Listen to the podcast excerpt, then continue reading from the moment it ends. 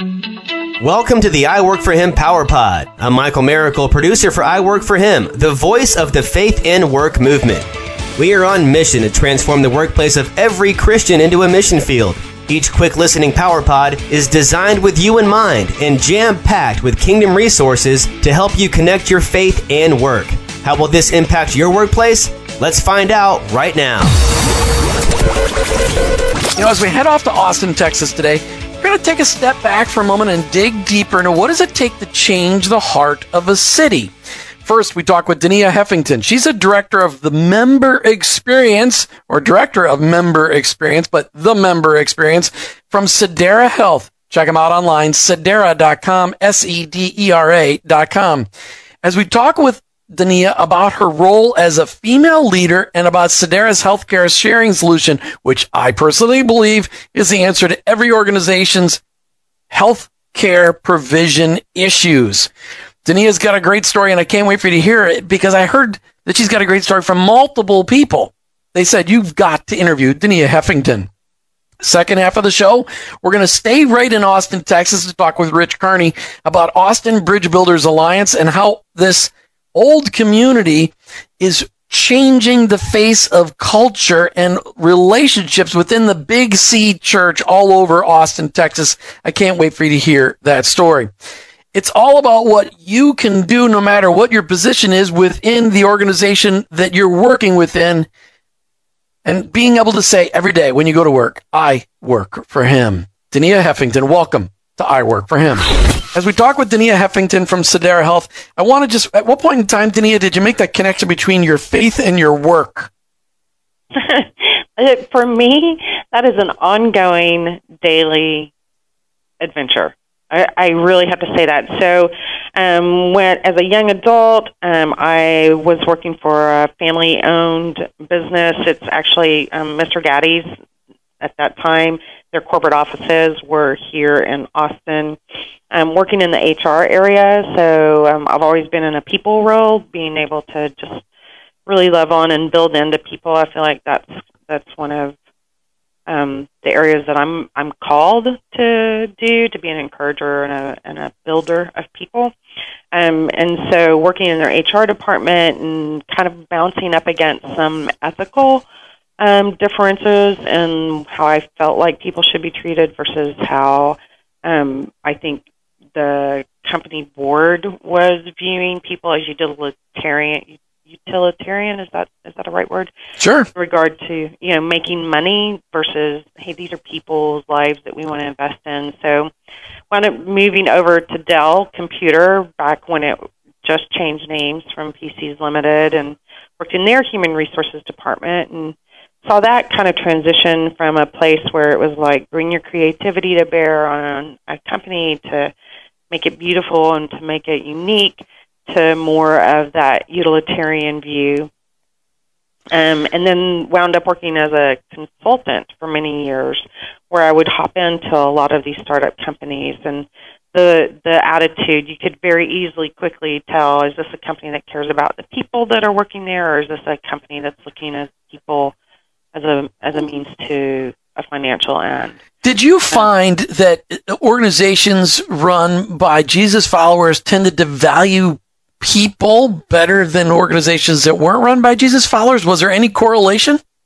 Yes, there was a huge correlation between that, and you took the words right out of my mouth because that's where I was. Sorry. Going. So no, and that's great um, because what I where where I landed was, you know what, I I want to be more intentional about working for companies that have that value alignment for me, which is that people are important and the way that we treat them is important. And so, you know, in my latter career years, that's that's what I've done is I've made those intentional choices to work in places where people are valued. How is that work environment at Sedera? Is it everything that you yeah. think it should be, or is there still room for improvement? Uh, you know, there we can always, always, always improve. But I, I love working here, and I think that if you interviewed any team member here in Sedera, they would say the same thing. Um, we really try to live out our values as a as a leadership team we try to live out the values in a way, and then we try to challenge those who work for us to live out the values. So um, we talk a lot about the values, and we talk about how we're embodying those and embracing those and living those out. And um, we have five core values, and one of our core values is that we are rooted in love. And wow. I just love that. that. And to have that as a core value, how phenomenal is that? So you're the director of member experience at Sedera Health. How does your faith help you live that out every day? So my faith, I think it keeps me open-minded and always willing to listen and, and compassionate. Right? You know, Jesus, Jesus was compassionate, and so being able to be compassionate, but sometimes having to speak the truth in love with people when they when you have to tell them hard things.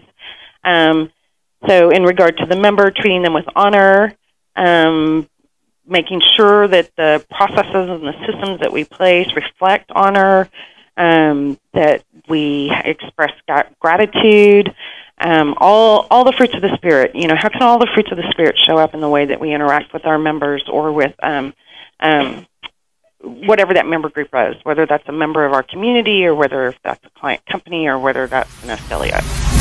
Dania, when I was talking with some people about interviewing you, they said, well, make sure you talk to Dania about promoting women in leadership because she's got a platform. This is something that she's passionate about. But I want to ask you first a question. When we were off the air, you mentioned that, that a lot of women that are out here in industry, that are out there in the marketplace, their workplace, no matter whether it's a in the marketplace or in it's in a workplace like a government organization or a healthcare organization or a, a, an educational organization, they believe a lie. What is that lie, and what do they do about it?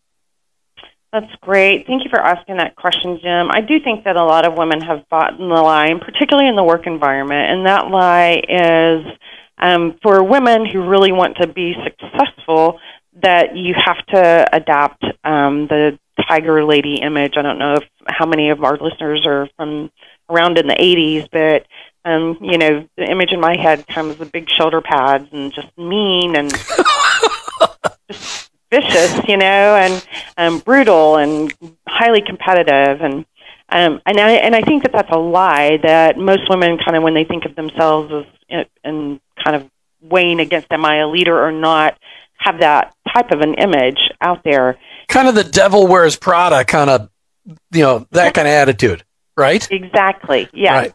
And and I just want to encourage women to to to take the time to take that to the Lord and ask if that's really true because what I've been seeing in regard to what he's doing to women in leadership is making space for women to show up just as they are um, and to to use their relational gifts to build stronger connections and teams so that companies are more successful in the long term.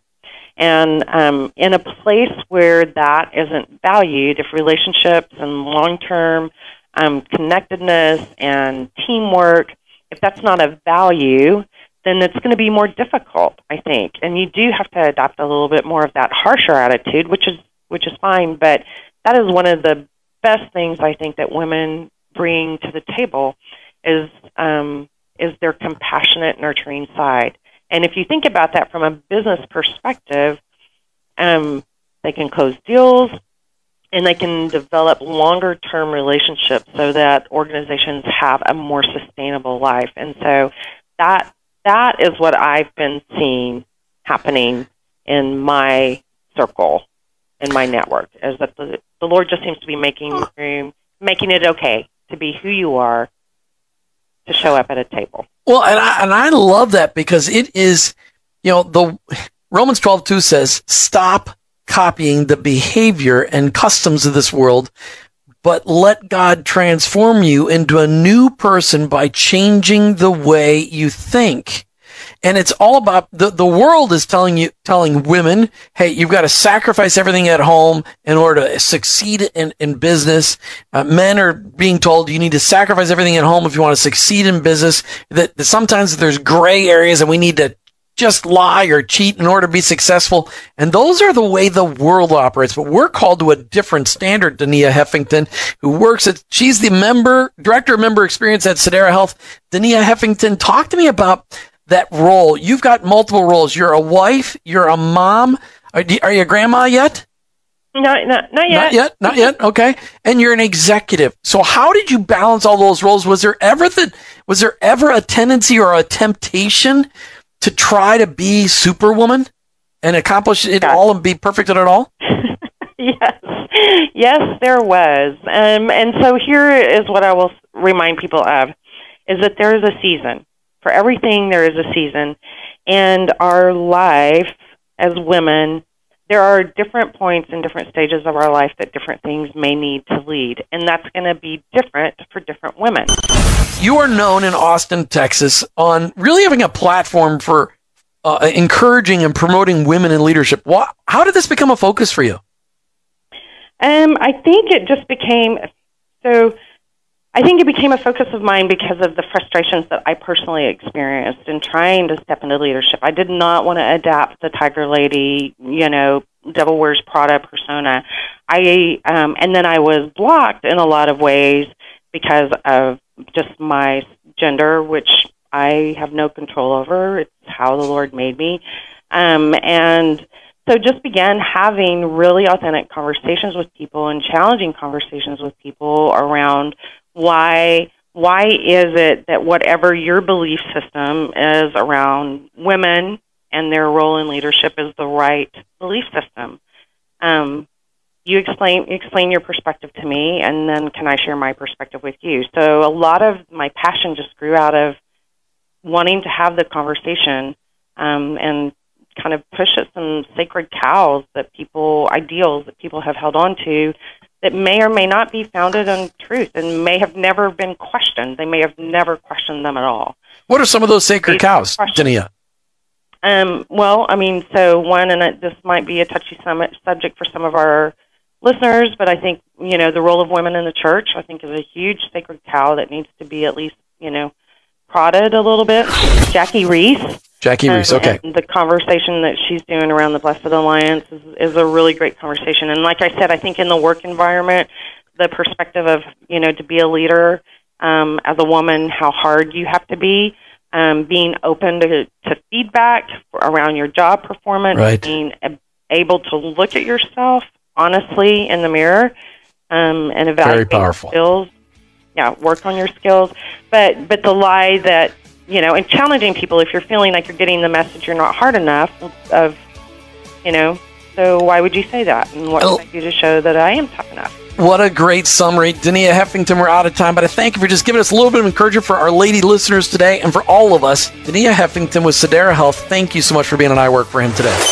We listen to I Work for Him with your host, Jim Brangenberg. I'm a Christ follower. My workplace, it's my mission field, but ultimately, I work for Him. Thank you for listening to the I Work for Him Power Pod with your hosts, Jim and Martha Brangenberg. Want more? Hear the full broadcast at iworkforhim.com.